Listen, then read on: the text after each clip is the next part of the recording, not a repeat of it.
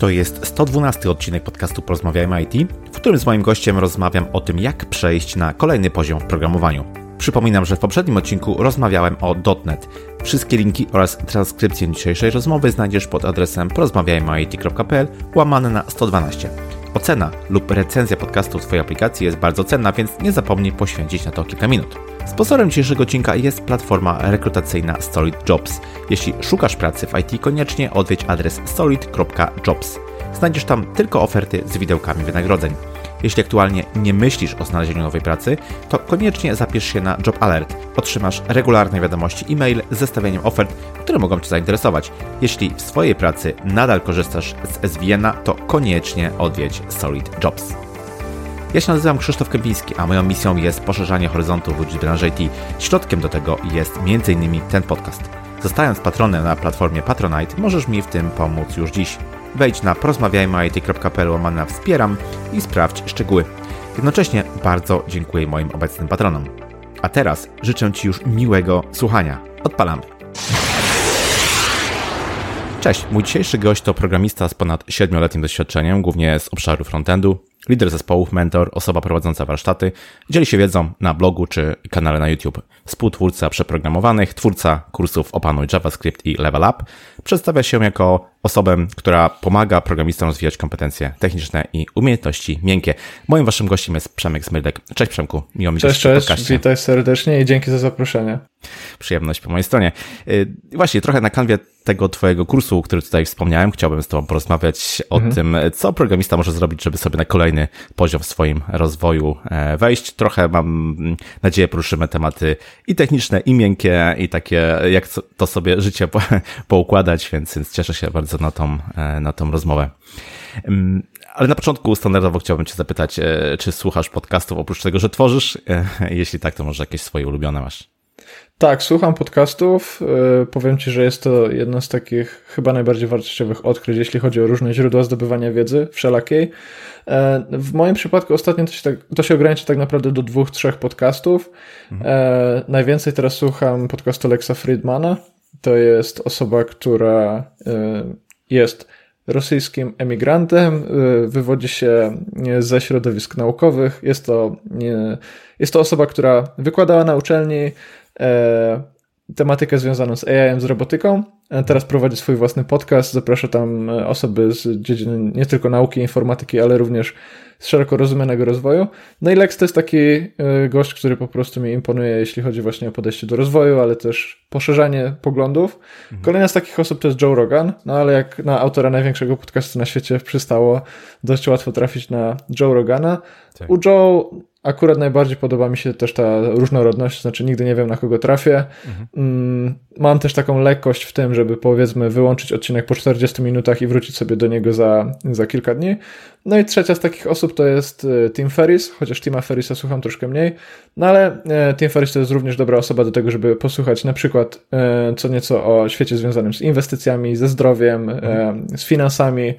To jest też osoba, która wydała kilka znanych książek jak chociażby czterodniowy tydzień pracy i inne związane z własnym rozwojem, więc e, te trzy podcasty to jest powiedzmy takie 90% mojego czasu. No i po, pomiędzy tym oczywiście czasami trafią się jakieś mniejsze, e, mniejsze kanały, no ale głównie to się sprowadza do tych trzech. Pewnie, bardzo fajne rekomendacje. I też biorąc pod uwagę to, że tam przeważnie odcinek trwa godzinę, dwie, to też tak to, to, to wypełnia trochę czasu. Jasne, jasne. Tak, zdecydowanie. Pewnie, okej. Okay. Wiesz co, jakiś czas temu nagrywałem podcast o mm, senior deweloperze, o tym, kim ta rola powiedzmy jest. I tam oczywiście dużo, dużo było o rozwoju umiejętności technicznych. No wiadomo, to jest jak gdyby niezbędny element e, tego e, rozwoju właśnie będąc deweloperem, deweloperem e, chcąc mm, swoją ścieżkę kariery mm, gdzieś tam bardziej jeszcze e, kierować w kierunku może architekta, może kogoś więcej, bo tutaj wiadomo, że, że tych, tych ról może być odpowiednio więcej. Natomiast umiejętności techniczne jest to niezbędna rzecz. I tutaj właśnie chciałem Ciebie podpytać, jak Ty interpretujesz wchodzenie na kolejny poziom w programowaniu. Skupmy się już na tej, na tej branży, na tej, na tej, powiedzmy tutaj, na tym obszarze IT. Czy też uważasz, że umiejętności twarde są niezbędne, bo no myślę sobie, że to jest takie trochę gonienie króliczka, nie? W sensie nigdy nie będziemy w 100% na, bie na bieżąco, nigdy nie będziemy w 100% wiedzieć e, wszystkiego, ciągle musimy e, z, z, tym nurtem gdzieś tam e, podążać. Czy więc takie bycie ninja full stackiem, który zna każdy element stosu technologicznego, to jest tak, takie, takie dążenie, które powinno nam przyświecać, czy też może wejście na wyższy poziom programowaniu oznacza trochę wyjście właśnie poza ten schemat? Jak, ty, jak sądzisz? No powiem ci, że ja osobiście nie jestem przekonany do tej idei, że im bardziej ninja jesteś, tym bardziej e, to twoje seniority wzrasta. Po prostu jesteś bardziej ninja ale ninja seniority nie zawsze muszą iść w parze. Mm, niedawno czytałem sobie o takiej ciekawej e, metaforze, czy też e, analogii związanej z tym, co to jest właśnie być kimś, kto osiąga takie powiedzmy 10 na 10, będąc ocenianym z zewnątrz. No i to była, mm, to była analogia do gimnastyki. W gimnastyce jest rzekomo tak, że większość osób jest w stanie wykonywać te same akrobacje, ale e, te same akrobacje dają ci maksymalnie na przykład 9 na 10. No i teraz masz kolejne takie kroki, które sprawiają, że walczysz o te 10 pozostałych procent. No i jeden z takich kroków to jest na przykład e, ekspresyjność, energetyczność tego twojego całego procesu, to jak po prostu bardzo się wyróżniasz, pomimo e, powielania tych samych kroków i robienia tych samych figur, co wszystkie inne osoby. Jednak przez swoją na przykład osobowość, tą właśnie wybuchowość, ten styl, który dokładasz, możesz e, zyskać kolejne z tych 10%. No i tam również było, e, tam również było o te, te, o, o te ostatnie, tam były konkretnie powiedziane 30 o podejmowaniu ryzyka. To znaczy, jeśli każdy e, gimnastyk, każda gimnastyczka jest w stanie wykonywać większość tych samych figur, no to tak naprawdę co? Czy ten sport się zatrzymał? No musielibyśmy przestać rywalizować, przestać organizować konkursy, no bo wszystko sprowadzałoby się do tego, czy po prostu potrafisz wykonać daną figurę, nie?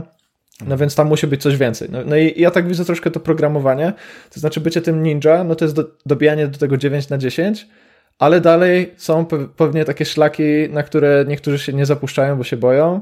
E, są takie drogi, które nie każdemu pasują, ale właśnie tam widzę taki kolejny poziom. Jasne. Myślę, że to, to jest. E, mogę tak trochę odnieść tę analogię do tego, jak się mówi o programowaniu, czy to jest rzemiosło, czy to jest e, sztuka. No, może jakieś tam, powiedzmy, elementy, pierwiastki sztuki może da się mm, gdzieś tam dopatrywać tutaj, no ale mimo wszystko na co dzień większość programistów wykonuje jakieś tam mm. rzemiosło, nie? I tutaj właśnie dobrze, dobrze to oddaje to, o czym mówiłeś, że nawet jeśli mamy to rzemiosło super opanowane, a to tak de facto powinno, powinno być standardem, że mamy jak, jakąś, jakieś znajomość, jakąś znajomość tych, tych e, narzędzi gdzieś tam mm, w miarę e, ogarniętą, no to musimy się też czymś wyróżniać, nie? Mm, musimy jakoś, chcąc iść dalej, wychodzić poza tylko te standardowe, podstawowe umiejętności, takie rzemieślnicze i właśnie wyróżniać się e, czymś, czymś więcej. I o tym między innymi będę chciał dzisiaj z Tobą szerzej i głębiej Jasne. właśnie porozmawiać. Mm, no właśnie, bo to jest też tak, że patrzymy sobie na takiego powiedzmy super senior Uber dewelopera, który gdzieś tam już ma ileś tych lat doświadczenia, projektów, e, doświadczeń i tak dalej e, ze sobą. E, no i nie widzimy tej drogi, nie? To jest standardowo mm. taki, taki, taki mm. bias, w który też wpadamy, że, że widzimy kto gdzie obecnie jest, nie zastanawiając się ile musiał włożyć energii i poświęceń w, cały, w, całą, w całe to dążenie. No i właśnie, takie ulepszanie siebie jako programista, to też jest droga, nie? To jest taka, można powiedzieć, niekończąca się e, droga. Jak, jakie rady byś dał komuś, kto chciałby sobie tą drogę zaplanować, od czego może zacząć? No ja przede wszystkim zacząłbym od pogodzenia się z tym faktem, że, że technologia to jest właśnie to 90%, natomiast ciężko zostając przy samej technologii uzyskać te pozostałe 10. No i, i teraz pytanie, jak o te pozostałe 10% powalczyć? I Prawdopodobnie tą walkę zacząłbym od tego, żeby lepiej poznać siebie i zadać sobie pytanie, w którą stronę tak naprawdę chcę iść, bo jak mówisz o drodze, no to dróg mamy mnóstwo i każdy pewnie będzie sobie wybierał inną drogę, trochę inny kierunek, ale warto byłoby być na takiej drodze, która będzie lekko niekomfortowa, ale też jakby dopasowana do tego, w co wierzymy, z jakimi przekonaniami idziemy przez życie, czy też po prostu możliwa do wykonania, nie? bo często jest tak, że po prostu stawiamy przed sobą jakieś absurdalne cele, one nie są możliwe do wykonania i zamiast rozwoju pojawia się jakaś frustracja. Ja na, na przykład powiedziałbym sobie, że chcę być e, astronautą, albo nie wiem, e, inżynierem w SpaceX, no to jasne, jedna i druga ścieżka jest możliwa, ale pewnie mieszkając, wiesz, w Polsce będzie to trudniejsze niż na przykład wyznaczanie sobie takich samych celów, jak mieszkasz gdzieś w okolicy, nie wiem, przylądka Canaveral czy jednego z biur SpaceX, tak? Więc myślę, że, że kierunek, no i ten, teraz jak sobie wyznaczać ten kierunek? No ja na przykład użyję tutaj takiego bardzo niebezpiecznego słowa jak coaching, które wielu, wielu programistom będzie się od razu kojarzyć e, no po prostu z jakimiś dziwnymi, podejrzanymi aktywnościami, no ale niestety coaching bardzo ucierpiał przez, przez kilku magików, którzy jakby szargali reputację całej tej branży, bo coaching jest takim narzędziem jak, nie wiem, chodzenie do psychologa albo robienie brainstormingów, tak? To jest pewna określona aktywność, gdzie spotykamy się z osobą, która jest w stanie z nas coś wyciągnąć, zadaje nam odpowiednie pytania, e, przez które uzyskujemy lepsze zrozumienie samego siebie. No i jak już przejdziemy sobie przez kilka takich sesji coachingowych, to nagle zaczynamy rozumieć, okej, okay, w zasadzie no to wygląda na to, że chodzi mi o to i o to, tak? Czyli właśnie to zadawanie sobie właściwych pytań, takie narzędzia jak na przykład coaching, mogą ci pomóc e, określić ten kierunek. Kolejna sprawa, no to jest też rozmowa z lepszymi od ciebie. Oczywiście też dla programistów introwertyków nie jest to tak oczywiste, że spotykamy się z innymi i rozmawiamy. Ja na przykład sam nie jestem wielkim fanem jakiegoś bardzo intensywnego networkingu, na przykład na konferencjach. Nigdy nie byłem e, bardzo mocny w tym. No ale teraz mamy, mamy czasy pracy zdalnej i pewnego takiego e, defaultowego dystansu pomiędzy nami. I myślę, że to jest troszkę mniej niekomfortowe, żeby na przykład napisać do kogoś na LinkedInie e, z pytaniem o coś związanego z rozwojem, na przykład z karierą, e, i umówić się na 30 minut na micie i porozmawiać. Słuchaj, jesteś na przykład na wysokim stanowisku w dobrej firmie, jak tam doszedłeś, tak? Jakby, jak wyglądała ta twoja droga, jakie wyrzeczenia były po drodze, jaki był ten koszt, i tak naprawdę na tej podstawie zaczynasz sobie budować takie wyobrażenie. Czyli e, tutaj zachęcałbym do tego, żeby nie podejmować decyzji przedwcześnie, ale żeby sobie wybadać teren, tak? Żeby zrozumieć, jakie są w ogóle opcje, jakie są w ogóle stanowiska. Jeśli na przykład do tej pory pracowałeś w określonym typie firmy, no to jakie są może inne firmy, jakie są inne wyzwania, dlaczego jest warto zainteresować się innymi, e, innymi e, firmami czy też wyzwaniami. No i wtedy zacząć sobie rysować jakiś plan. Tutaj też bardzo pomocna może być rozmowa z menadżerem. Jeśli jesteśmy w firmie, gdzie regularnie spotykamy się z naszym menadżerem, no to jednym z, cel, z celów takiego menadżera będzie to, żeby wpływać pozytywnie na nasz rozwój. No i również możemy o tym porozmawiać, tak? To znaczy, e, posłuchałem e, jednego czy drugiego podcastu, tam programiści mówią o tym, że, że się rozwijają. I pytanie, mój drogi menadżerze, co ja mogę zrobić tutaj w tej firmie bez podejmowania jakichś radykalnych kroków? Żeby iść gdzieś dalej, tak? Jakby to wszystko, wszystko na zasadzie procesu i ścieżki i wypracowywania, niż dawania jakichś tutaj złotych porad, nie? Ale warto sobie po prostu, tak jak czasami mówi się, że jest ta macierz tych knowns, knowns i unknowns, unknowns, warto sobie po prostu zdefiniować, co już wiem, czego nie wiem, że nie wiem, e, i tak dalej, i zyskać świadomość. Jak zyskamy tą świadomość, no to możemy zacząć z tym pracować w taki bardzo praktyczny sposób, który dodatkowo będzie pasował do nas, bo myślę, że to, to, to jest tutaj kluczowe. Ty powiedziałeś o e, coachingu, o tym, o tej takiej trochę zniesławionej e, opinii, jaką ma e, coaching tak. w Polsce. No, niewłaściwie oczywiście to, to, to jest jak gdyby nie efekt samego coachingu, tylko osób, które się parają, powiedzmy, czy też parały tym, tym coachingiem. No ale tak jak sobie myślę o coachingu, to pierwsze, co mi przychodzi do głowy, to strefa komfortu, nie? To wychodzenie, mhm. logiczne wychodzenie ze strefy komfortu i to faktycznie możemy się z tego śmiać. Natomiast no jest w tym jakieś tam ziarenko prawdy i faktycznie można powiedzieć, że każdy rozwój, niezależnie czy branży IT, czy, czy nawet jak spojrzymy sobie na rozwój dziecka, to jest wychodzenie trochę e, spoza tej strefy, gdzie jest nam e, dobrze, gdzie wiemy, e, gdzie się poruszamy i wchodzenie w coś, co jest dla nas zupełnie nieznane, jeszcze niezbadane. To jest taka jedna z cenniejszych też rad, jaką w ogóle, wydaje mi się, można komuś dać, żeby próbował rzeczy, których jeszcze nie próbował. No ale Skupmy się może na, na, na IT, skupmy się na programowaniu jako pragmatycznej dziedzinie i mm, to wychodzenie ze strefy komfortu, e, tak zwane, w, w IT czy też programowaniu, to na jakie konkretne działania byś e, przełożył? Co konkretnie taka osoba mogłaby e, robić, żeby trochę poza, trochę tą swoją strefę komfortu poszerzać? No ja myślę, że pierwsze, co przychodzi mi do głowy, to jest spędzanie czasu z osobami z działów innych niż engineering, niż, niż dział mhm. programistyczny bo to da ci ogromną dawkę wiedzy związaną z tym, jakie są prawdziwe problemy w firmie, jakie są prawdziwe problemy osób na innych stanowiskach, e, czemu relacje pomiędzy poszczególnymi działami wyglądają tak jak, tak, jak wyglądają. No i tutaj bardzo często programiści będą musieli walczyć z takimi swoimi błędnymi przekonaniami, tak? Na przykład, nie wiem, praca w saporcie kojarzy nam się z e, pracą na słuchawce, bo, nie wiem, mamy wyobrażenie pana, powiedzmy w firmie X, który, który kiedyś e, po prostu zachował się źle w naszym stosunku. Jeśli chcieliśmy coś załatwić, powiedzmy w banku, tak? Czasami, czasami dzwonimy do banku, okazuje się, że ktoś na słuchawce po prostu ma zły dzień, no i zaczynamy sobie jakieś, budować jakieś wyobrażenia, tak? No a okazuje się, że na przykład osoby pracujące w supporcie w naszej firmie mają czasami podobne dni, ale jednak są w stanie nam wytłumaczyć przy kawie, z czego to się bierze, tak? E, również od tego samego supportu, na przykład nam programistom czasami zaczną przychodzić jakieś tikety albo bugi, tak? Support y, zacznie mieć problemy, kiedy wypuścimy nową funkcjonalność e, i tych zgłoszeń od klienta związanych z tym, że coś nie działa, zacznie być więcej, więc to jest z jednej strony takie budowanie relacji, ale z drugiej strony też po prostu empatia, tak? To znaczy rozumienie problemów osób w innych działach, i zastanawianie się, jak ja mogę im pomóc tak naprawdę. Tak? Jest, jest taki słynny post y, w tym naszym poświadku programistycznym o programistach, e, którzy mogą być w takich dwóch y, wiaderkach, to znaczy może być w cost center albo w profit center.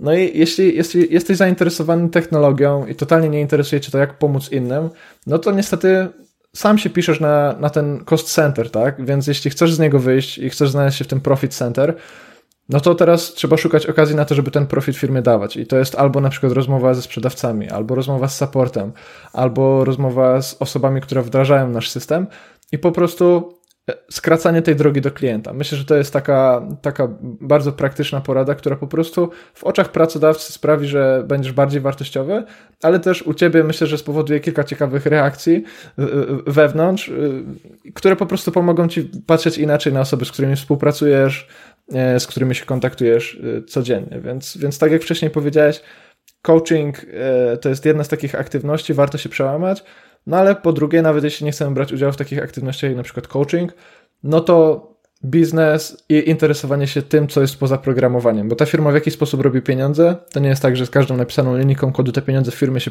pojawiają, więc cały ten proces od napisania kodu do, do otrzymania zapłaty jest czymś, co na pewno warto rozpoznać. Czy takie zaprzestanie myślenia bardzo um, wąskotorowego, takiego zamkniętego tylko wyłącznie o technologii, a próba zrozumienia, w jakim kontekście ta technologia, ten rozwój programowania się znajduje, na co on wpływa, jak wpływają pieniądze, na co wypływają. Myślę, że to dokładnie faktycznie, tak. jak powiedziałeś, otwiera dokładnie oczy. Tak, no. Dokładnie tak. Ta, tak, no i, i, wiesz, no myślę, że to jest, to jest wciąż, powiedzmy, taka aktywność, która niestety nie jest, nie jest standardem. Wydawałoby się, że powiedzmy, czy ja, czy te osoby, które, które gdzieś tam działają w kręgu dzielenia się wiedzą, albo przynajmniej starają się poszerzać te horyzonty, mm, no to, no to to jest ten bias, o którym też powiedziałeś, tak? Można mieć wrażenie, że już wszyscy w tej naszej branży po prostu pracują w ten sposób, że, że naturalnie interesujesz się tym, co dzieje się w innych działach, ale wydaje mi się, że tak nie jest, że to cały czas jest aktywność, którą po prostu warto promować myślę, że na przykład uczelnie techniczne często nie powiedzą ci o takiej aktywności, bo ich zadaniem jest przygotowanie cię do takiego bardzo ogólnego zawodu programisty, poznanie języków. U mnie to było wiesz, pół roku z C++, pół roku z C Sharpem, pół roku z JS-em. No i gdzie tutaj jest tak naprawdę miejsce na taką realną, praktyczną pracę i przynoszenie wartości, więc, hmm. więc warto o tym pamiętać i promować takie zachowanie. Tak, tak. Tu powiedziałeś właśnie o tym dzieleniu się wiedzą, o znajdowaniu materiałów w internecie, z których możemy się uczyć. Jest tego mnóstwo, prawda? Tak naprawdę można powiedzieć, że ta wiedza, ta wiedza leży, wystarczy ją podnieść. O, w praktyce nie jest to takie może proste, bo może się okazać, że tej wiedzy jest za dużo, nie wiadomo co wybrać, ale to trochę inny temat. Natomiast chciałem Cię e, zapytać o to właśnie, gdzie szukać tych materiałów. Um, jakie może typy materiałów byś w ogóle e, polecił w temacie właśnie poszerzania horyzontów w IT? Może z czego ty sam korzystasz? Ja kiedyś e, postanowiłem się tak bardziej precyzyjnie zastanowić nad tym, jak to właściwie wygląda z całym tym zdobywaniem wiedzy u mnie, bo są różne e, typy osób i, i, są różne modele zdobywania wiedzy. W moim przypadku zauważyłem, że mm, jakby przez te moje działania tutaj rysuje się taki, taki warstwowy model zdobywania wiedzy. I ja to rozumiem tak, że mm, mamy, mamy takie dwie osie. Po pierwsze, oś związaną z tym, jak szeroko podchodzimy do zdobywania wiedzy. I tutaj bardzo przydają się agregatory typu Twitter albo na przykład Y Combinator, czyli miejsca, gdzie po prostu społeczność wrzuca linki, które możesz poczytać. Pod tymi linkami jest dyskusja, czasami wartościowa, czasami nie. No ale ogromnym plusem tego typu narzędzi, czyli agregatorów, jest to, że tej wiedzy jest tam po prostu cała masa. Natomiast przez to, że tej wiedzy jest tam cała masa, no to oczywiście płacimy e, jakąś cenę. To znaczy nie możemy wejść głęboko w te tematy, po prostu fizycznie nie byłoby na to czasu.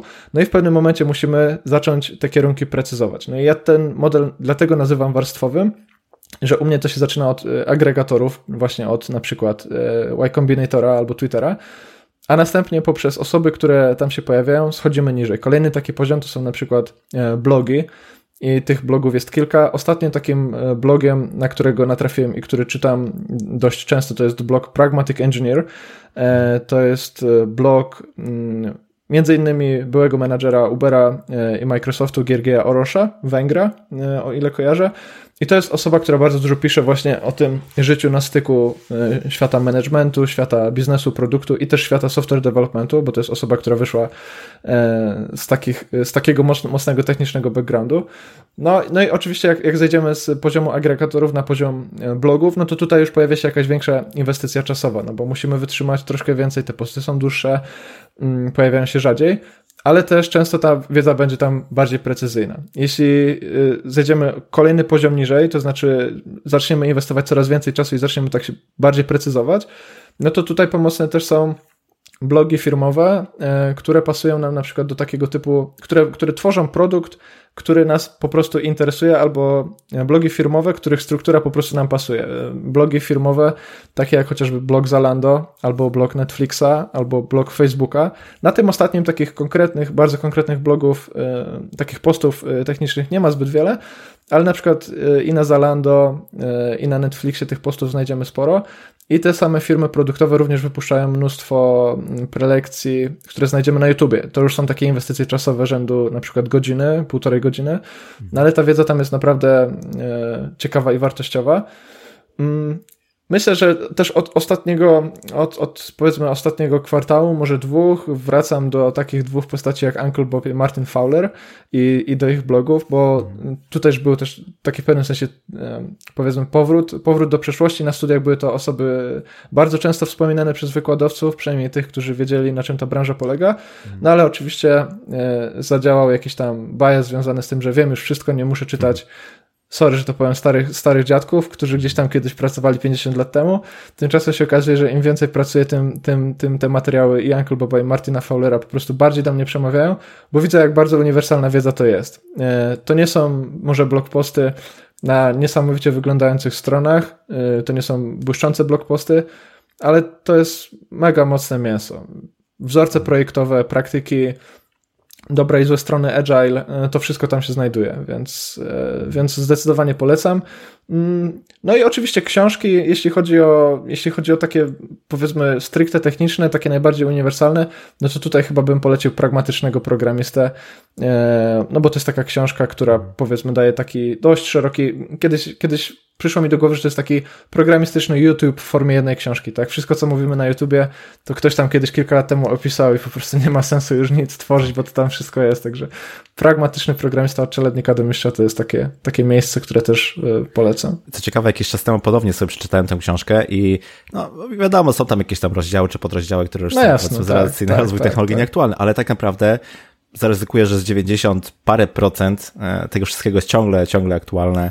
E, tak, tak. To się nie dezaktualizuje, ta wiedza, takie podstawy, o których mówiłeś, to, to, to zostaje, to po prostu warto inwestować w to czas, bo niezależnie od tego, czy dzisiaj pracujesz na frontendzie, jutro na backendzie, a, a pojutrze jeszcze w chmurze, to i tak najprawdopodobniej e, te wszystkie podstawy gdzieś tam użyjesz i będziesz obserwował swojej pracy. Hmm. Tak, no zdecydowanie. No i tutaj może też nie, nie do końca mocno to podkreśliłem, no ale właśnie polecałbym traktowanie całego tego procesu zdobywania wiedzy tak właśnie dwutorowo, nie? Czyli z jednej strony poszerzamy tą bazę potencjalnych materiałów, e, do których wejdziemy głębiej, a z drugiej strony wybieramy sobie te naprawdę wartościowe i to tam e, inwestujemy, czyli ani nie, nie polecam rezygnować z agregatorów, ani nie polecam skupiać się tylko na opasłych tomach wiedzy w postaci książek, no bo i to, i to jest do czegoś potrzebne. Jeśli chcemy poszerzać tą wiedzę, no to Twitter jest znakomity, YouTube jest znakomity, trzeba poszukać. Jak już tam znajdziemy osoby, które chcemy śledzić, które mówią ciekawie, mówią wartościowo i regularnie, no to możemy przechodzić na te bardziej kosztowne czasowo inwestycje, takie jak właśnie książki na przykład, czy, czy dłuższe prelekcje.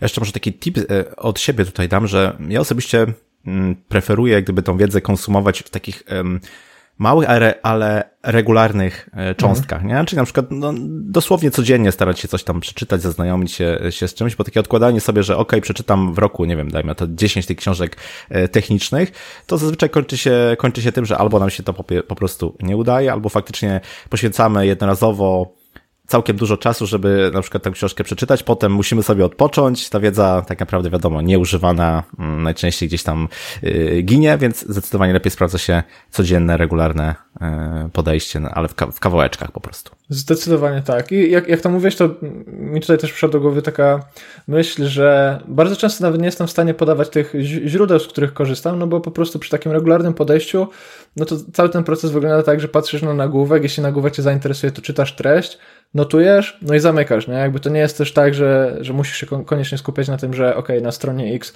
no wiadomo, że na przykład na Medium jest mnóstwo postów technicznych, czy też na, na blogach, które można prowadzić na Medium, ale myślę, że i łatwo to znaleźć i też nie jest kluczowym to, żeby to pamiętać po prostu, tak? Bardziej chodzi, chodzi o ten proces, chodzi o to, żeby na przykład na, na Twitterze zebrać sobie grupkę ludzi, których po prostu warto śledzić, osoby z większym doświadczeniem od nas, które pracują e, w ciekawych firmach, i to po prostu na tej podstawie budować sobie taki proces, o którym ty powiedziałeś. Tak jakby to też nie jest takie bingo, gdzie musimy odkreślić moim zdaniem, e, wiesz, 10 blog postów i 15, 15 podcastów. Raczej warto być po prostu podpiętym do tego wszystkiego. Właśnie. Bo to ma takie dwa, według mnie, plusy nawet dodatnie. Po pierwsze, jeśli ileś tam razy usłyszysz o jakimś koncepcie, nie wiem, technologii, czymkolwiek, Jasne, tak, no tak. To, to, to ci się gdzieś utrwali, nie?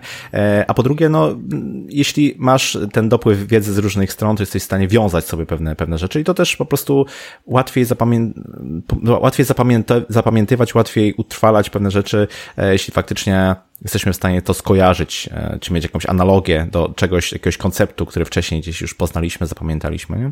Jasne, dokładnie tak. Mhm. Okej. Okay. Tak sobie myślę, że mm, lubimy o sobie mówić jako software engineer i tam jest, tam jest ten inżynier w nazwie tego, mm. tego zawodu. A jak sobie myślę o inżynierze, to przychodzi mi na myśl, że e, to jest taka osoba, która jest pragmatyczna, która jest skuteczna. I ty właśnie o tych dwóch filarach takiego podejścia e, inżynieryjnego mówisz w swoim kursie Level Up, mówisz, że to są takie dwie składowe skutecznego pracownika umysłowego. I chciałbym Cię podpytać, y, jak tutaj y, te rzeczy, czy też skupienie się na tych dwóch właśnie rzeczach y, może spowodować, że wchodzimy na wyższy poziom w programowaniu? Mm, myślę, że to wszystko sprowadza się do świadomości. Zaraz powiem konkretnie, jakie dwa filary chodzi, ale no to cały czas będziemy tak naprawdę krążyć wokół tego tematu świadomości. To znaczy, im więcej tych obszarów potencjalnych do odkrycia odkryjesz, że tak powiem, tym większa e, pula możliwości, jeśli chodzi o Twój rozwój, kierowanie karierą i, i tak dalej, i tak dalej. E, istnieje taki mit, który gdzieś tam, na który gdzieś tam się łapiemy, że, że świat programowania to jest wiedza techniczna i właśnie zostawanie tym ninja.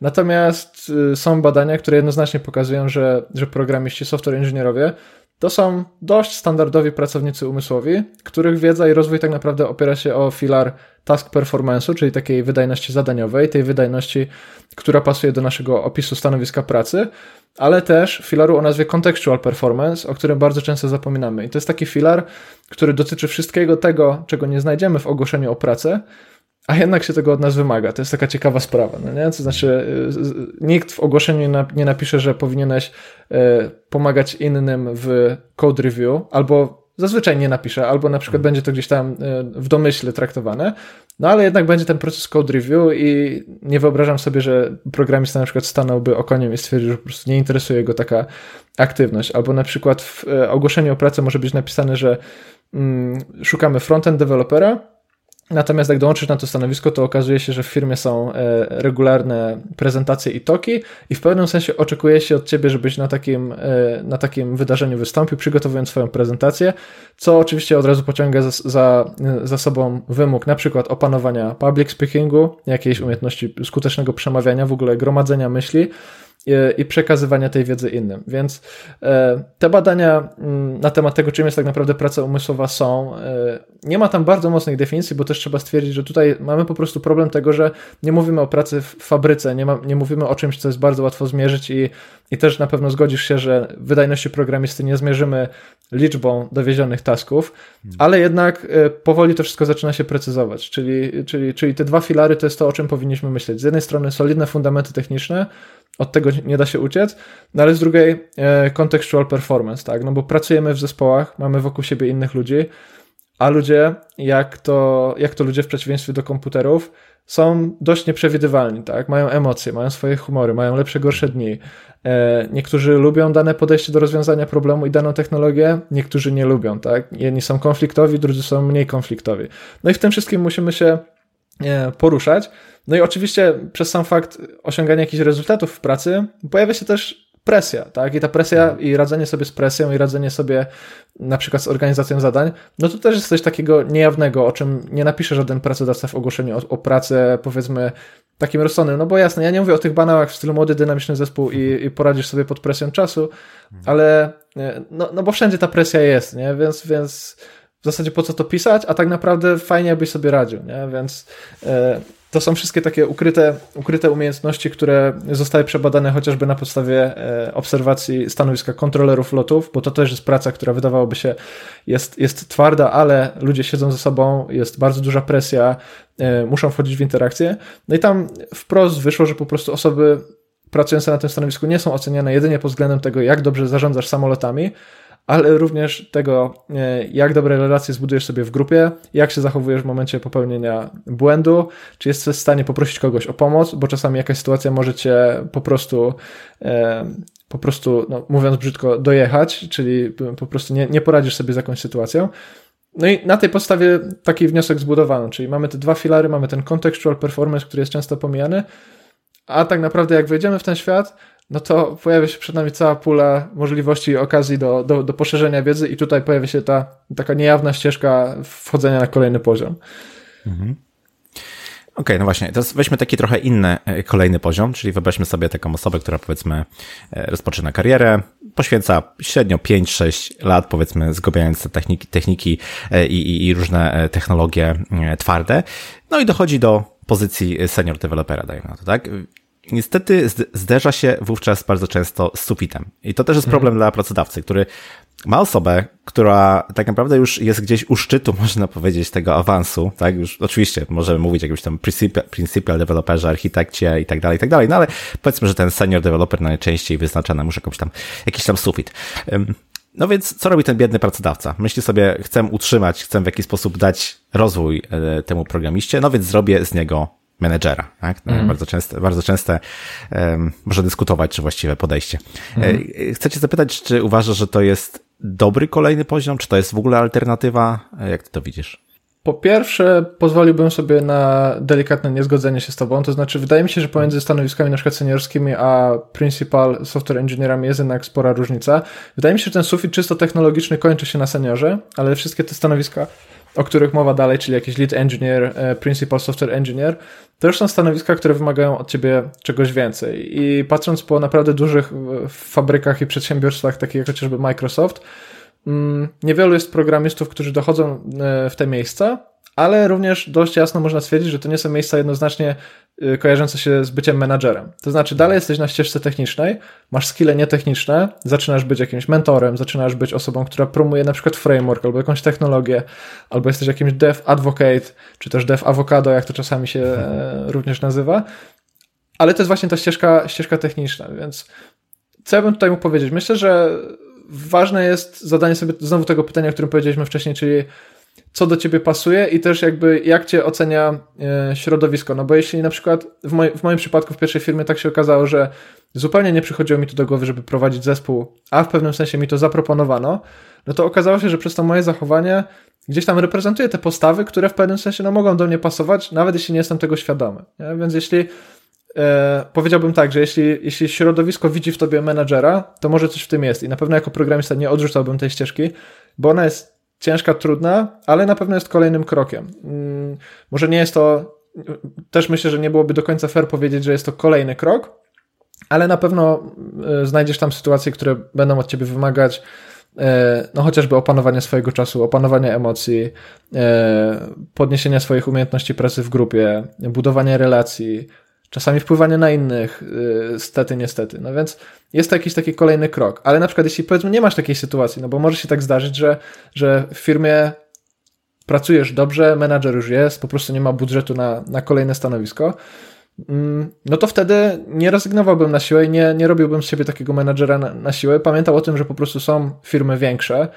E, no i to jest trochę tak, że, że w tej układance dwie strony muszą do siebie pasować. Nie? Jeśli w danej firmie nie ma miejsca na rozwój poza stanowiskiem seniorskim, a ty nie widzisz siebie e, na ścieżce menedżerskiej, no to myślę, że jest sporo korporacji, które jakiegoś tam e, właśnie kogoś w kierunku principala albo senior software engineera 2 będą chciały z ciebie zrobić, tak? Może nie od razu, mm, ale myślę, że, że jest to możliwe. No i widać to po tych e, organizacjach w Dolinie Krzemowej, jakby programista z bardzo mocną wiedzą techniczną, który dodatkowo potrafi się wypowiadać, potrafi rozmawiać z innymi, jest otaczany bardzo dużym szacunkiem i, i to jest coś, co wydaje mi się nie jest aż tak popularne u nas, no bo u nas jest takie podejście, o którym ty trochę powiedziałeś, że no ten menadżer gdzieś tam czeka, a jak nie czeka, no to masz problem, nie? Jednak, jednak te osoby, o których wspominaliśmy wcześniej, e, czy, czy chociażby, nie wiem, Uncle Bob, Martin Fowler, to ok, są konsultanci, biznesmeni, ale też są osoby, które po prostu przyznają się do bycia programistami w wieku tam x lat, nie? Więc na pewno ta ścieżka jest, mm, warto porozmawiać z pracodawcą, warto, warto rozpoznać sytuację w innych firmach. Mm, no i dopiero wtedy podejmować y, decyzje, nie? Wtedy, wtedy, wtedy się decydować na jakiś kierunek. Trudno mi tutaj powiedzieć, czy któraś ścieżka jest lepsza, czy gorsza. Najgorsze jest chyba robienie czegoś przypadkowo. To znaczy, i zupełnie nie zadałeś sobie y, wysiłku sprawdzenia, o co mi tak naprawdę w pracy chodzi, zupełnie nie porozmawiałeś z menadżerem, ze swoim kierownikiem, no i zaczynasz podejmować jakieś decyzje, bo to jest wtedy no pewnie szybko, szybko, szybko przynoszące negatywne rezultaty, tak? Po prostu ta, ta twoja kariera zaczyna wyglądać przypadkowo, zaczynasz się frustrować, bo pojawiają się jakieś sytuacje, o których nie pomyślałeś. Mm, no i znowu, znowu ta świadomość, chyba taki motyw przewodni tej naszej rozmowy, tak? Im więcej tej świadomości, tym po prostu będzie ci lepiej tak, myślę, że ta świadomość jest istotna. Istotna też jest e, taka praca nad tymi umiejętnościami, nie? Bo nikt nie rodzi się po prostu menadżerem tak sam z siebie. Być może ma jakieś tam predyspozycje, wcześniejsze uwarunkowania i tak dalej, ale ciągle jest to jakaś tam praca nad całym szeregiem tych dodatkowych umiejętności. E, no i właśnie, tu chciałbym Cię zapytać o te dodatkowe rzeczy, te, te dodatkowe umiejętności może spoza tego parasola technologicznego, które według Ciebie mogą być ważne, potrzebne w takiej codziennej pracy, niekoniecznie nawet będąc, wiesz, menadżerem Jasne. dużego zespołu, ale tak w ogóle, nie? Gdzieś tam rozwijając się technologicznie, wychodząc, na, wchodząc na ten kolejny, kolejny e, poziom, co jeszcze oprócz frameworka języka może nam się przydać?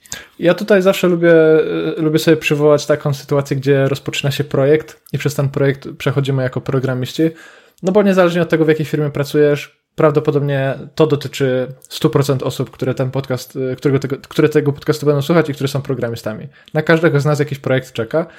I ten, ten projekt jest o tyle ciekawy, że, że, że, że, że projekt nas uczy, no nie? Jeśli po prostu będziemy zachowywać taką pozycję otwartą. Czego nas może nauczyć projekt? Powiedzmy, że pojawia się jakiś problem na horyzoncie, my jesteśmy dobrze rozeznani we frameworku X, powiedzmy Angular, E, natomiast gdzieś z zewnątrz zaczynają się pojawiać sygnały, że warto byłoby tutaj poeksperymentować z Reactem. Albo w ogóle nasz kolega jest bardzo mocnym e, zwolennikiem Reacta.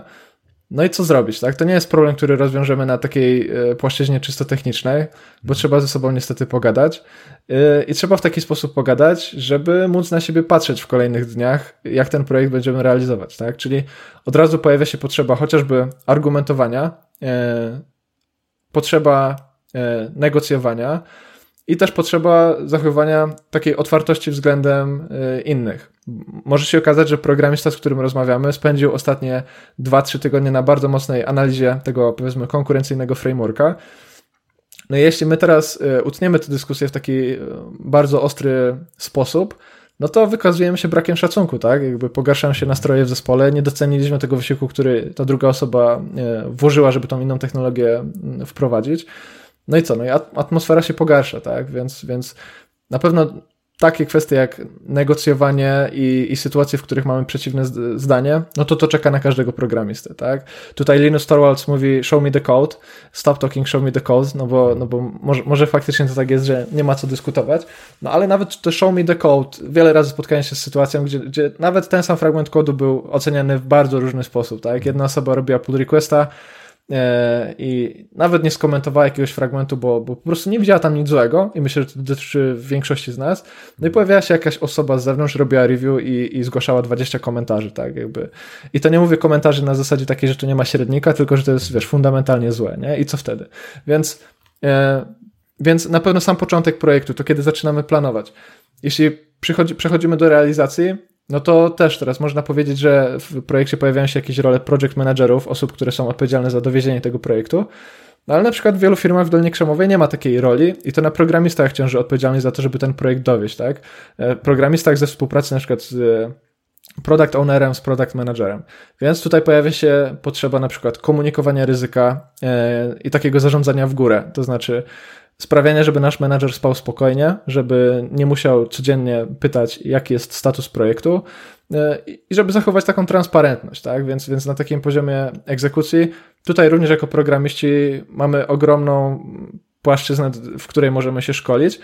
E, zabawne jest to, że jak powiem jeszcze o kilku takich płaszczyznach, no to prawdopodobnie opiszemy jakiegoś przyszłego menadżera, ale de facto tak to często wygląda, nie? że jeśli po prostu dbamy o te wszystkie płaszczyzny, no to, no to gdzieś tam naturalnie zaczynamy w takie, w takie kierunki leadershipowe e, iść. No i co dalej? No myślę, że ogromnym, e, ogromnym plusem dla programisty byłoby zbliżenie się do biznesu.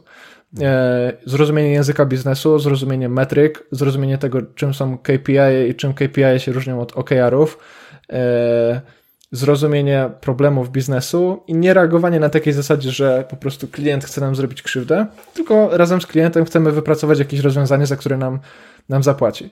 E, no i znowu, jeśli, jeśli mamy szczęście i na przykład na takie biznesowe podejście trafimy stosunkowo wcześnie, na przykład na uczelni ktoś nam o tym powie, to ok, ale mogę sobie wyobrazić software house, gdzie ten biznes jest po prostu ukryty, jest daleko od, od programistów, bo programiści są od tego, żeby pisać kod. No i wtedy, wtedy co? No, jakby mamy problem, nie? Więc, mm, więc, więc myślę, że to bycie blisko biznesu albo walka o to, żeby być blisko biznesu, to jest bardzo ważna rzecz. I chyba taka jeszcze jedna sprawa, która mi również przychodzi do głowy, to jest takie poczucie odpowiedzialności za to, co robimy. Hmm.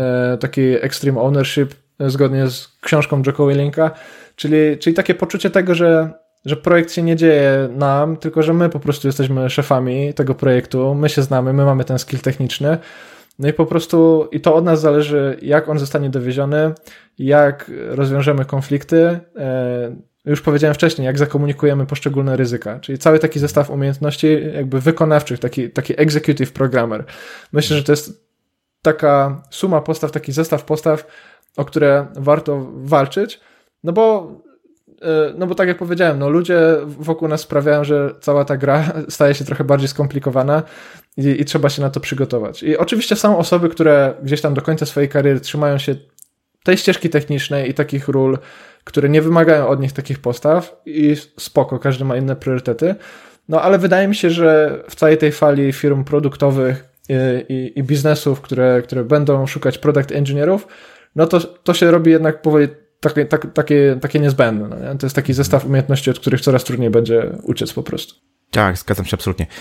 OK, czyli powiedzieliśmy o rozwoju kompetencji tych twardych, technicznych, powiedzieliśmy o angażowaniu się w różne aspekty, powiedzmy, projektu, biznesu wokoło projektu, e, też w zespół, w branie odpowiedzialności za ten zespół. Mm, jest jeszcze coś, e, co według mnie jest ważne i też ty dużo o tym mówisz i w swoim kursie, i też w social mediach i tak dalej, mianowicie jest to temat dzielenia się wiedzą. Mm, temat mi szczególnie bliski, bo ostatnio zaczynam się więcej tam wypowiadać na temat marki osobistej, to się też jakoś wiąże, powiedzmy, nie? I mm, stąd moje pytanie do ciebie, właśnie dlaczego według ciebie warto dzielić się wiedzą, angażować się? Często propublikowano w takie różne e, e, inicjatywy, nie wiem, jak to nam może pomóc w ogóle w wejściu na ten wyższy poziom e, w programowaniu?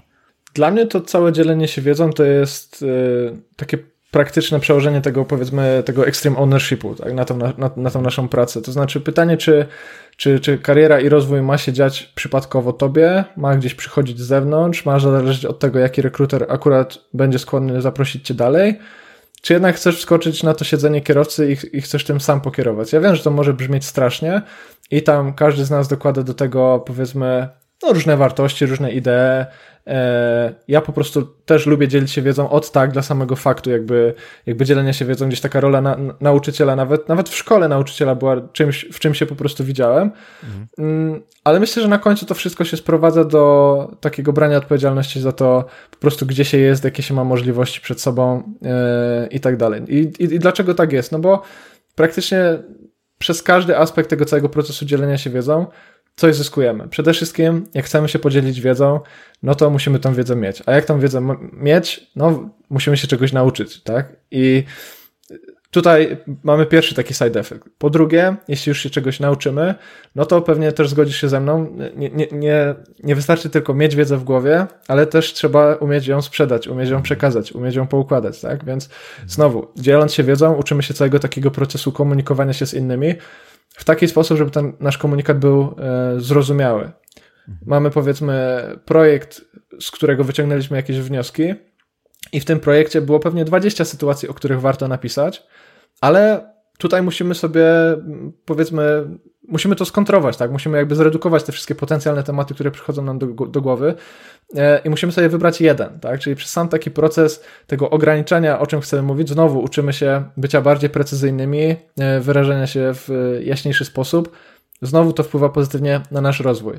Jeśli teraz mamy możliwość na działanie mm, związane z knowledge sharingiem w takim kontekście firmowym, to jest też jeszcze ciekawsza sytuacja, bo pomagamy nie tylko sobie, ale też firmie, w której pracujemy, a przez to znowu pomagamy sobie. To jest jakby taki paradoks. Ostatnio usłyszałem, że to jest taka jedyna aktywność, powiedzmy, w programowaniu, która e, polega na tym, żeby zaspokajać swoje ego i jakby taką potrzebę, powiedzmy, nie wiem, promowania się czasami, wychodzenia przez szereg, mhm.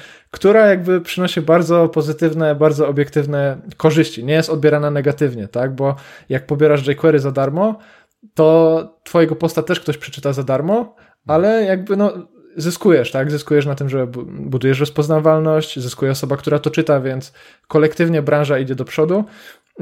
No i to ego jest zaspokojone, bo często chodzi o to, że po prostu jest fajnie, jak to nazwisko pojawi się na jakimś znanym blogu dla inżynierów, jeśli jakiś rekruter wspomni, że y, widział to, co robiłeś i tak dalej, i tak dalej. Czyli to jest taki bardzo ciekawy proces, który zaczyna się często od czegoś niepozornego, tak jak w moim przypadku kiedyś to była po prostu chęć nauki, a koniec końców sprowadza się do tego, że i musisz y, popracować nad regularnym publikowaniem treści, nad układaniem swoich myśli, na tym, żeby nauczyć się e, zarządzać czasem, mm, no i wziąć, e, wziąć tą swoją karierę jakby tak pod kontrolę, tak? To znaczy nie, nie, nie czekać na to, że coś się wydarzy przypadkowo, ale, ale mieć w pewnym sensie kontrolę. Oczywiście ta kontrola nie jest absolutna i, i, obiektywna, to jest tylko taki, takie poczucie tego, że mamy trochę tej kontroli więcej, ale na pewno mamy jej więcej, nie? Idziemy na rozmowę. Mhm. Ja chociażby przez, przez, przez tą działalność na przeprogramowanych, no już kilkukrotnie zauważyłem, że idę na rozmowę i rekruter mówi, że okej, okay, czytał taki post, czytał taki post i widział na przykład portfolio i taki film,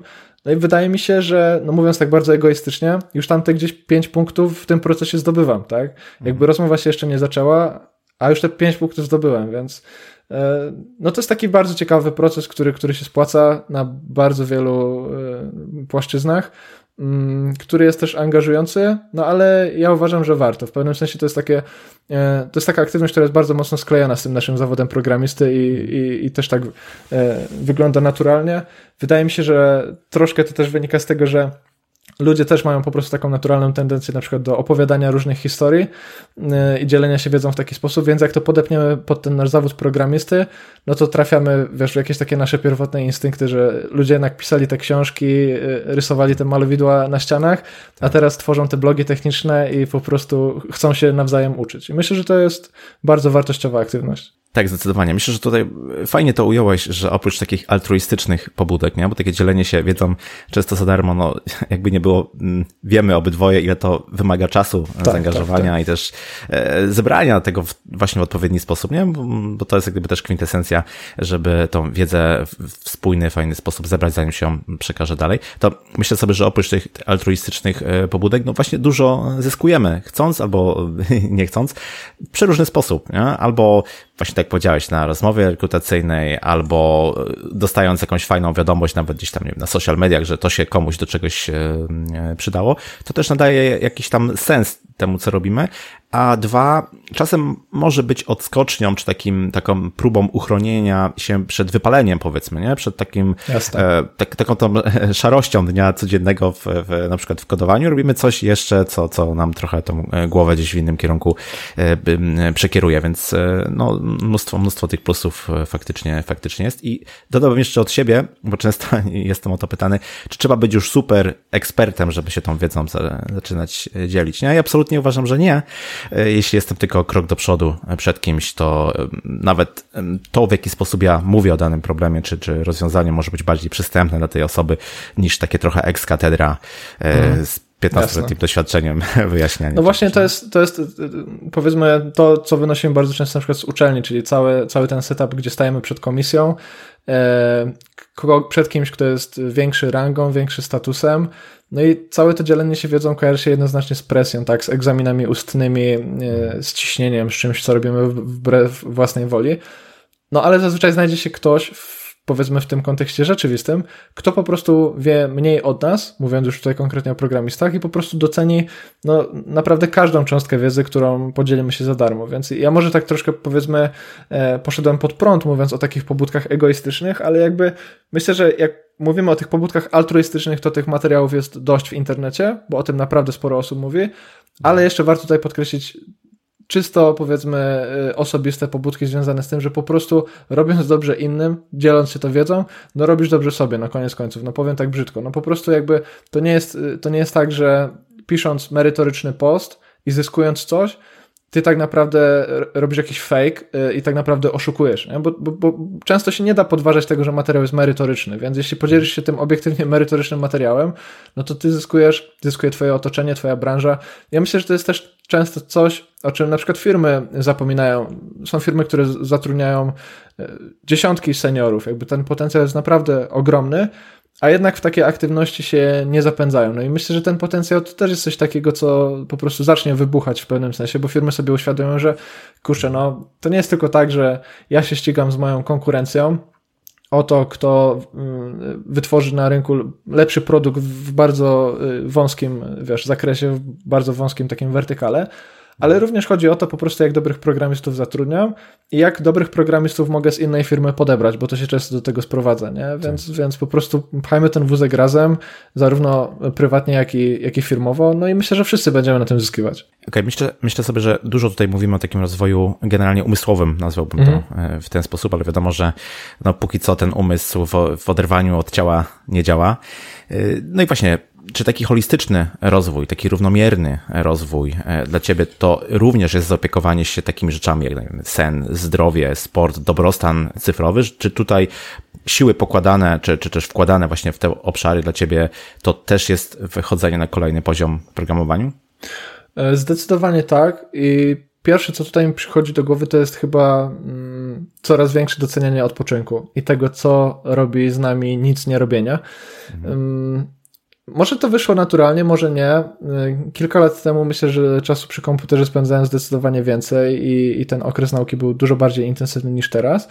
No ale w pewnym sensie czuję, że teraz jest trochę taki okres przechodzenia w takie smart, e, smart activities, a nie po prostu tylko intense activities, że tak powiem.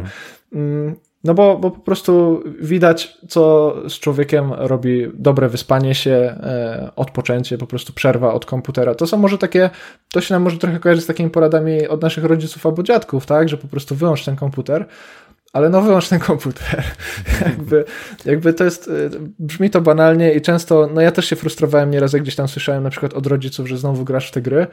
Y, wiadomo o co chodzi, wiadomo, że to jest jakieś tam y, może nie do końca zrozumienie, na samym początku szczególnie, jak zaczynamy na przykład wchodzić w ten świat programowania, ale na, na, końcu no to są takie znowu uniwersalne rady, tak jak wcześniej powiedzieliśmy o tym Uncle Bobie, który już tam 30 lat temu pisał o czymś, co znowu branża odkrywa, tak? Czyli, mhm. mm, czyli w 100% się tutaj zgadzam. Kiedyś też słyszałem taką fajną e, analogię związaną z tym, że powinniśmy być jak sportowcy, tak? Sportowcy również nie są podłączeni pod sport 24 na dobę, mają te swoje okresy konkursów, wystąpień, meczów, mhm. mm, czy czegokolwiek, momentów, w których ten top performance się musi pojawiać, no ale tak poza tym, no to masz obóz treningowy, masz plan treningowy, masz dietę, musisz się wyspać, fajnie abyś ograniczał na przykład używki. E, oczywiście tutaj z tym jest różnie, no, na pewno będzie inaczej jak pojedziemy do Włoch, gdzie na przykład, nie wiem, alkohol jest czymś, wiesz, bardziej naturalnym niż, niż w innych krajach, ale, ale o takie rzeczy warto dbać. Ja, ja może nie jestem bardzo tutaj e, role modelem w, w całym tym temacie, no ale mam jakieś takie małe, małe, małe zasady, którymi się staram podążać, począwszy od chociażby zapewnienia sobie nawadniania w trakcie dnia rozpoczynania dnia od szklanki wody, przez ograniczanie kontaktu mm, z elektroniką, co mi przyznaję czasami po prostu nie wychodzi, ale, ale o tym myślę sport w różnej formie. Nie jestem na przykład freakiem siłowni, ale zeszły rok spędziłem na deskorolce, a rok poprzedni to był rok biegania i w tym roku znowu tego biegania jest więcej, więc po prostu sport w jakiejkolwiek formie. Mm, no bo też to jest tak, że po prostu widać to, widać te efekty. Nie? Ja na przykład mhm. nie, nie otaczam się aż tyloma badaniami, bo, bo, po prostu dopóki to widzę na sobie, to wiem, że to działa. Nie? Jak, jak wiesz, że że się wyśpisz yy, i, i powinieneś się wyspać, bo masz ważne spotkanie albo ważny brainstorming następnego dnia w pracy, no to po prostu powinieneś to robić, tak? Jakby to są, to są takie małe składowe, które e, łącznie odpowiadają na to, czy, czy jak przyjdzie ten, ten moment sprawdzenia się, to czy, czy, czy dasz radę, czy wiesz, głowa będzie ci gdzieś uciekać, będziesz się rozpraszał mm, i tak dalej, i tak dalej. Więc myślę, że to jest ważne. Myślę, że też e, bardzo fajną zmianą jest to, że mm, coraz większa ilość producentów oprogramowania zaczyna to zauważać i te wszystkie funkcjonalności, jak właśnie ten digital well-being, ten cyfrowy dobrostan, e, po prostu staje się takim wbudowanym, natywnym e, featurem wielu platform. I, I też, no im więcej będziemy o tym rozmawiać, tym bardziej y, z tego, może czasami niesłusznie takiego elitarnego wyobrażenia o programowaniu, przejdziemy do tego, że po prostu jesteśmy pracownikami umysłowymi, którzy muszą, wiesz, i się wyspać, mm, i zrobić sobie przerwę, i e, iść na dobry film, czasami odpalić sobie konsolę, a czasami po prostu przysiąść i przeczytać mocną techniczną książkę, nie? więc jakby e, to wszystko pomaga, ja w to wierzę. Ja to, co powiedziałeś, odczytuję jako takie świadome wybory, nie? Świadome decydowanie, na co poświęcam e, czas. Jeśli wybieram coś, to nie wybieram czegoś innego, nie, czegoś innego i konsekwencje będą takie, a nie inne, nie? I e, to jest oczywiście mega, mega ważne, co powiedziałeś. Myślę sobie, że też innym takim świadomym wyborem, albo przynajmniej który chciałem, żebyśmy podejmowali świadomie, to jest wybór e, miejsca pracy zwyczajnie, nie? Mhm. Bo wiadomo, no nie pracujemy jako jednostki najczęściej, może tak to jest widziane gdzieś tam z zewnątrz, ale mimo wszystko pracujemy w zespołach, pracujemy w pewnych mm, kulturach organizacyjnych, pewnych firmach. To wszystko na nas wpływa, co by nie było. Nie? Te 8 plus godzin, które poświęcamy na, na, na pracę, to jest jednak znacząca część y, naszej doby. W związku z tym mm, chcę Cię zapytać, na co zwrócić uwagę, y, jak wybierać to miejsce pracy, mm, no żeby to zwyczajnie przyczyniało się do wchodzenia na, na kolejny poziom y, w rozwoju naszej kariery, w programowaniu. Myślę, że zacząłbym od takiego najbardziej podstawowego kryterium związanego z typem firmy, mm, do której idziesz. Okazuje się, że nie każda firma zatrudniająca programistów musi działać w ten sam sposób. Co więcej, spośród tych wszystkich firm można wyróżnić kilka typowych, yy, typowych modeli takiego przedsiębiorstwa czy też organizacji. Mm, małe startupy będą bardzo różne od dużych korporacji, firmy produktowe będą bardzo różne od software house'ów masowo produkujących oprogramowanie, mm, a to wszystko będzie sprawiać, że dzień pracy programisty może wyglądać inaczej, to jak blisko jesteś tych innych działów, o których wspominaliśmy wcześniej, y, może wyglądać inaczej, to czym dla ciebie jest technologia może wyglądać inaczej, więc ja tutaj bym był e, ogromnym fanem tego, żeby kierować się w stronę firm produktowych, bo one dają ci możliwość takiego realnego kontaktu z klientem, tak? poczucia tego kontaktu z klientem i, i zrozumienia, po co my właściwie w tej branży jesteśmy.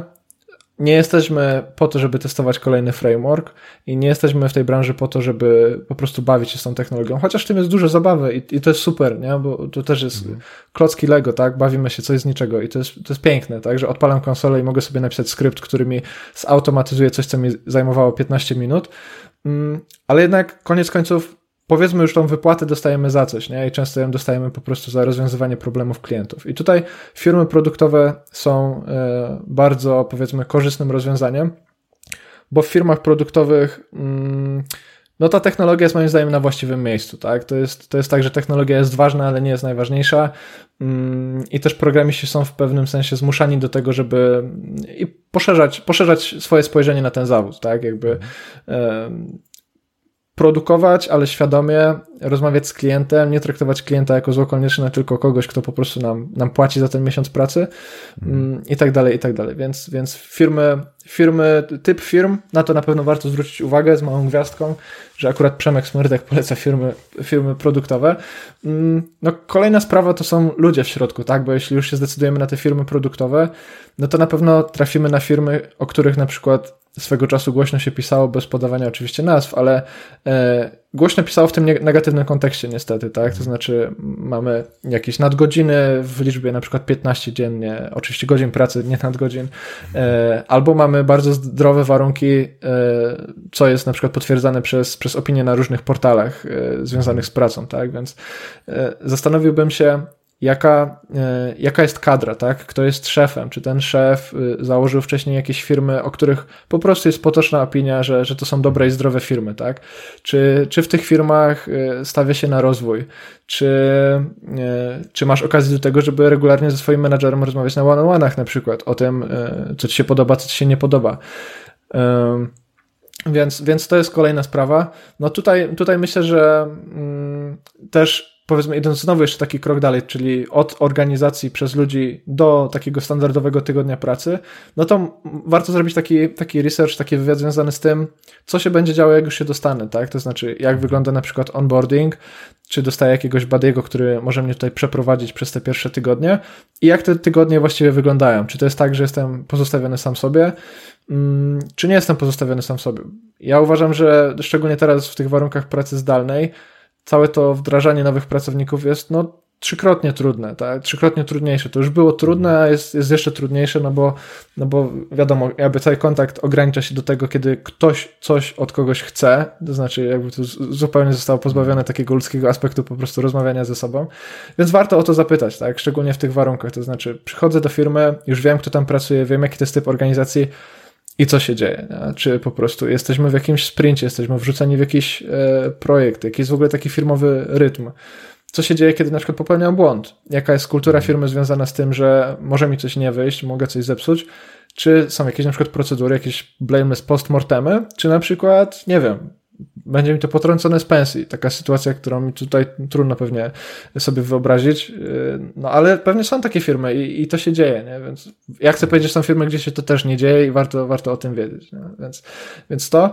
Mm, no i też myślę, że taka, taka rzecz, na którą bardzo w zasadzie takie dwie rzeczy, na które, yy, na które na początku drogi nie zwracają uwagi, to po pierwsze firmowe wartości, czyli to, co firma komunikuje yy, jakby na zewnątrz, Oczywiście tutaj trzeba to wziąć, y, wiesz, lekko, lekko z dystansem, no bo wiadomo, że te wartości na zewnątrz publikowane nie zawsze są tym, mm, co zobaczymy w środku, ale przynajmniej wiemy, o co tam ludziom chodzi, tak? Bo te firmowe wartości będą prawdopodobnie przekładać się na wszystkie te płaszczyzny, o których powiedziałem. To znaczy, jak się cieszymy, jak realizujemy projekty, jak podchodzimy do krytykowania siebie nawzajem, albo do y, popełniania błędów, albo do uczenia się, tak? Czyli o czym ta firma tak naprawdę na zewnątrz mówi, no i jeszcze jeden taki bardzo ważny aspekt, który też od niedawna jest dla mnie szczególnie ważny, no to jest taki kontekst tego, gdzie ta firma jest w całym cyklu życia yy, bycia, byciem firmą, tak? To znaczy, mhm. czy przychodzimy do startupu, który walczy o życie, yy, który na przykład, yy, któremu na przykład kończy się paliwo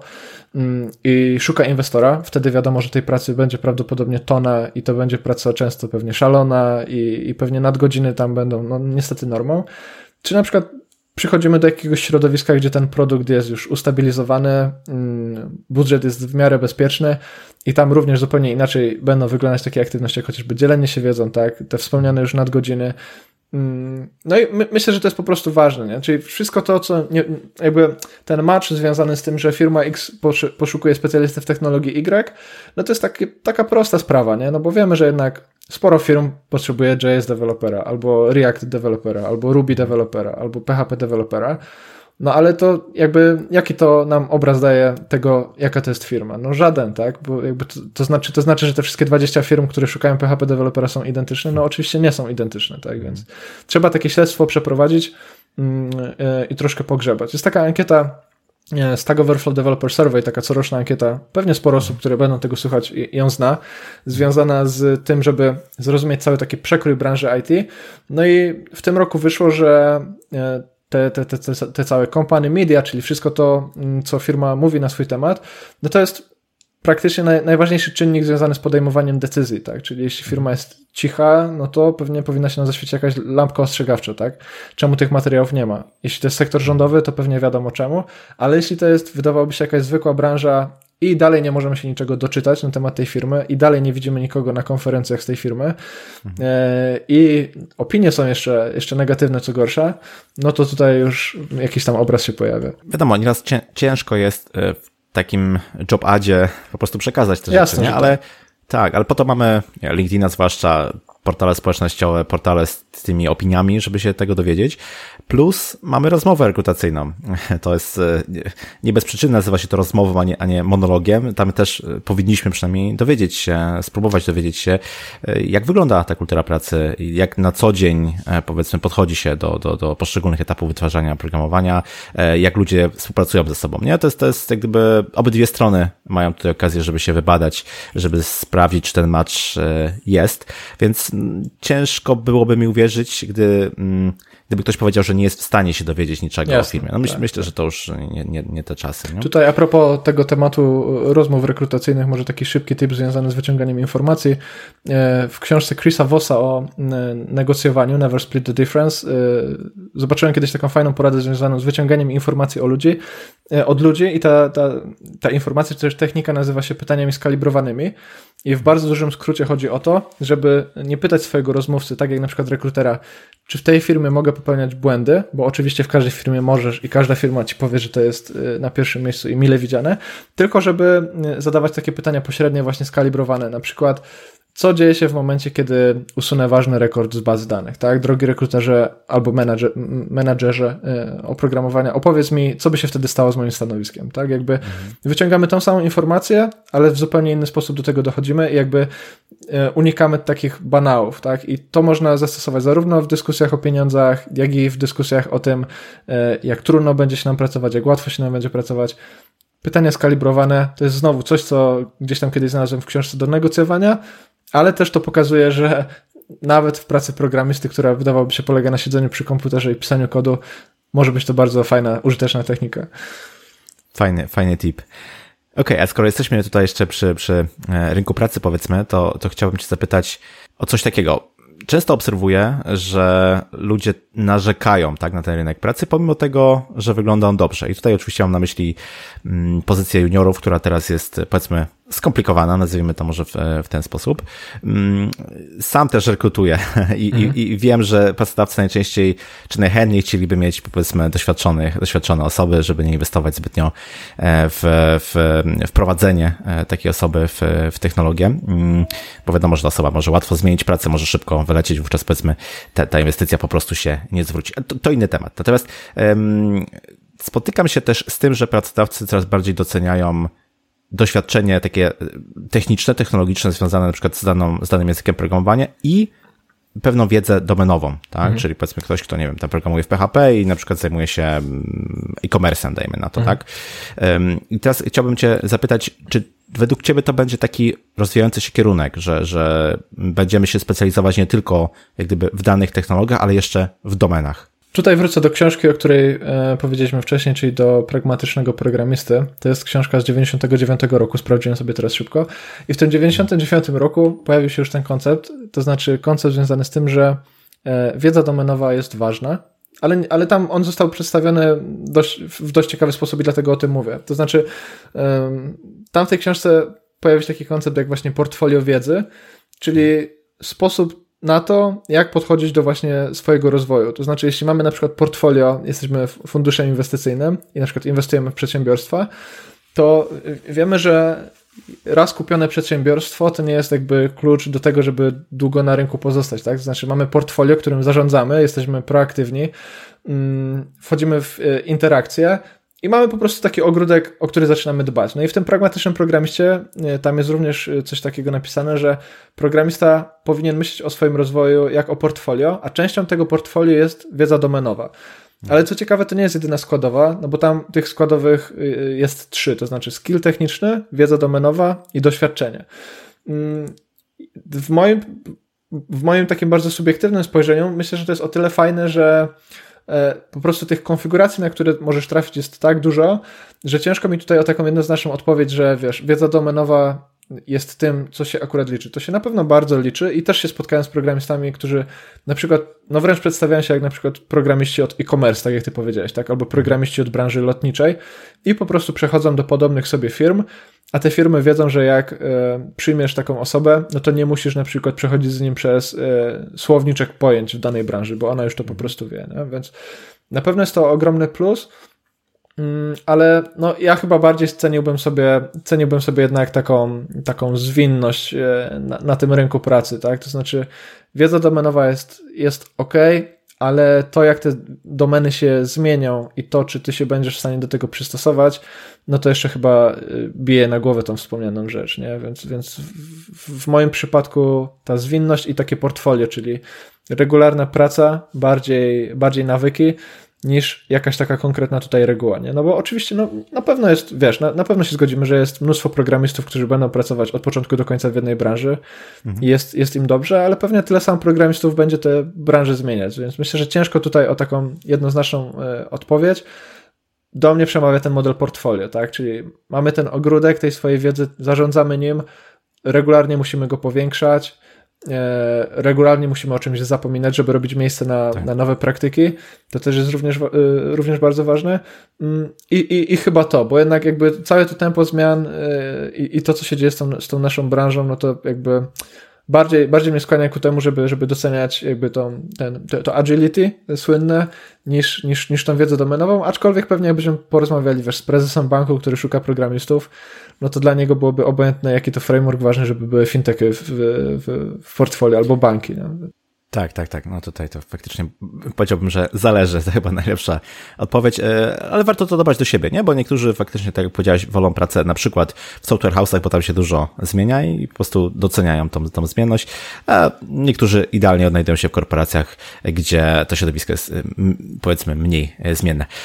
Okej, okay, Przemku, powoli zbliżamy się e, do końca naszej rozmowy. Powiedzieliśmy tutaj o wielu drogach, technikach e, rozwoju, różnych narzędziach i tak dalej, i tak. Myślę, że e, ktoś, kto tego słucha, kto nie miał wcześniej może styku z tego typu rzeczami, no może teraz być trochę mm, zaniepokojony, albo przynajmniej gdzieś tam się pogubić w tym wszystkim.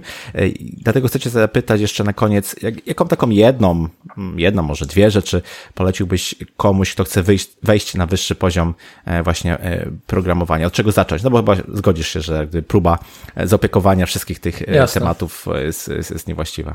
No to jest znowu o tyle niebezpieczne pytanie, że można by było powiedzieć, to zależy, tak jak w poprzednim y, przypadku, no ale ja tutaj mam takie, taką jedną może poradę, czy taką wskazówkę i ona polegałaby na tym, żeby starać się podnosić nos nad klawiatury, jakby, tak? Bo wydaje mi się, że cała ta intensywność naszej pracy powoduje, że po prostu zapominamy o świecie wokół nas, nie? ja również na to cierpiałem i ty może też na to czasami cierpisz. Jak czasami pojawi się jakiś bug, albo jakiś algorytm nie działa, albo jakiś unit test nie chce przejść, no to całe to nasze pole widzenia programistyczne zwęża się do takiego po prostu jednego tiketa na Jirze, tak? No i, i jeśli, jeśli pytasz mnie o taką jedną poradę, no to ta porada polegałaby na tym, że żeby pamiętać o tym, że, że na tym tikecie prawdopodobnie nie kończy się e, świat. Nie? Po prostu jakby warto zrozumieć, skąd ten ticket przyszedł, czy są jakieś tikety podobne, tak? Czy przy okazji tego, że coś robię, coś mnie bardzo zaangażowało, Mogę na przykład dopisać jakąś dokumentację, pomóc komuś z innego działu, tak? Czy mogę kogoś wdrożyć, kto dopiero przyszedł do firmy i nie miał jeszcze okazji pracować mm, w tym obszarze, więc bycie proaktywnym i też zachowywanie takiego, takiego po prostu dystansu, nie? Takie w pewnym sensie, ja sam się tego uczę, ale takie w pewnym sensie e, pobawienie się trochę tym programowaniem, to znaczy jasne, nie? Za to nam płacą, jesteśmy programistami, ale tak naprawdę płacą nam za rozwiązywanie problemów, a nie rozwiązywanie problemów pisaniem kodu, tak? Czyli, czyli to kodowanie to jest jedna z wielu opcji, tak? I, i właśnie o tym myślę, że, że warto byłoby pamiętać. No, kiedyś jasne, kiedyś, kiedyś gdzieś tam były nie wiem, przekonania związane z tym, że, że ten programista to jest jakiś tam no-life, koszula i, i tak dalej, ale to już dawno nie są te czasy, już, już przeszliśmy, no to teraz myślę, że taki kolejny level to jest właśnie to, że programowanie to nie jest tylko programowanie, nie? To jest właśnie product engineering mm, i myślę, że, że tego coraz więcej będziemy widzieć u nas, a patrząc na mapie w lewo, to tego widzimy już bardzo dużo, więc, więc tak, tak. Dokładnie. Czyli można powiedzieć, że na końcu to jest taka świadomość tego, gdzie jesteśmy, co robimy. E, może taka luksusowa, jak na te czasy, możliwość zatrzymania się, chwilę zastanowienia. Jasne, nie? jasne że tak, jasne. To, to, nam może, to nam może pomóc. Przy, okay. całej, przy całej tej puli wiedzy, która też jest dostępna, no to tak naprawdę chodzi o te same postawy, które mamy w tych obszarach technicznych, tak? To znaczy mhm. musimy być otwarci na to, żeby czytać, yy, musimy być otwarci na to, żeby pozyskiwać wiedzę i, i gdzieś być tam w kontakcie z osobami, z którymi normalnie nie bylibyśmy w, kontakt, w, w kontakcie. I jeśli wiesz, uświadomimy sobie, że to są tak naprawdę te same postawy, które yy, robimy czy prezentujemy w, w, stosunku do frameworków i teraz nagle trzeba je zacząć prezentować w stosunku do, nie wiem, biznesu albo klienta, no to to może nie będzie takie trudne, nie? Ja też myślę, że część z tych tematów, o których tutaj dzisiaj porozmawialiśmy, będzie powiedzmy trudna do przełknięcia, no ale myślę, że i też się pewnie z tym zgodzisz, no tutaj mówimy o takim przedłużaniu sobie daty ważności w tym zawodzie, nie? Po prostu to jest na tyle ciekawy zawód, że że, że warto sobie tą datę ważności przedłużać i, i też i nie kaplować się z jedną konkretną technologią, moim zdaniem, tylko, tylko zrozumieć jakby cały ten taki szerszy kontekst, jakby po co to robimy. Nie? Chyba, chyba o to chodzi. Dokładnie, dokładnie. Zgadzam się w całej rozciągłości. E, dzięki e, Przemku za, tę za tą godzinę plus. Dzięki również. E, fajnej rozmowy. Myślę, że to naprawdę wartościowy będzie, jest podcast dla, dla słuchaczy. Mm, także z mojej strony wielkie dzięki i powiedz proszę jeszcze na końcu, gdzie cię znaleźć w internecie, jak się z tobą skontaktować najlepiej. Ja tutaj polecę dwa miejsca. Przede wszystkim mój statek matkę, czyli przeprogramowanie.pl. Lubię to nazywać platformą dla ambitnych programistów zarówno na naszym kanale na YouTubie przeprogramowanie.pl, ale też na stronie. E, mała, mała e, ukryta reklama, e, nie tak ukryta, niebawem startuje czwarta edycja Opanuj JavaScript, więc jeśli szukacie okazji na to, żeby rozwinąć się w kierunku JavaScript, to Opanuj JavaScript będzie odpowiednim kierunkiem dla Was. A drugie takie miejsce, gdzie można mnie znaleźć, takie już bardziej personalne, to jest strona smyrdek.com.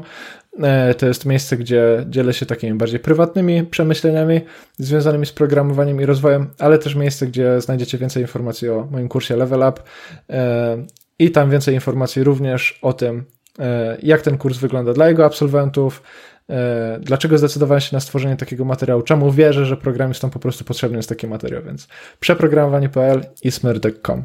Dokładnie tak się e, składa, że jestem, że tak powiem, absolwentem Twojego kursu Level Up, także też, e, też polecam. Bardzo wartościowe e, treści. Myślę, że świetne uzupełnienie i rozszerzenie tego, o czym dzisiaj rozmawialiśmy. Także jak najbardziej polecam. Oczywiście wszystkie linki standardowo tacy do odcinka się znajdą. Z mojej strony Przemek, jeszcze raz wielkie dzięki. No i co? Do usłyszenia. Dzięki Cześć. serdecznie. I to na tyle z tego, co przygotowałem dla Ciebie na dzisiaj. Mam nadzieję, że po przesłuchaniu tej rozmowy rozumiesz już, że wyższy poziom w programowaniu to nie tylko kolejne języki czy frameworki, ale także umiejętności miękkie, zrozumienie biznesu, dzielenie się wiedzą i wychodzenie poza przysłowiową strefę komfortu. Jeśli ten odcinek był dla Ciebie interesujący i przydatny, oddzięcz się proszę recenzją, oceną lub komentarzem w social mediach. Jeśli masz jakieś pytania, pisz śmiało na krzysztofmałpa porozmawiajmy.it.pl. Zapraszam też do moich mediów społecznościowych. Ja się nazywam Krzysztof Kępiński, a to był odcinek podcastu Porozmawiajmy IT o tym, jak przejść na kolejny poziom w programowaniu. Zapraszam do kolejnego odcinka i już za tydzień. Cześć!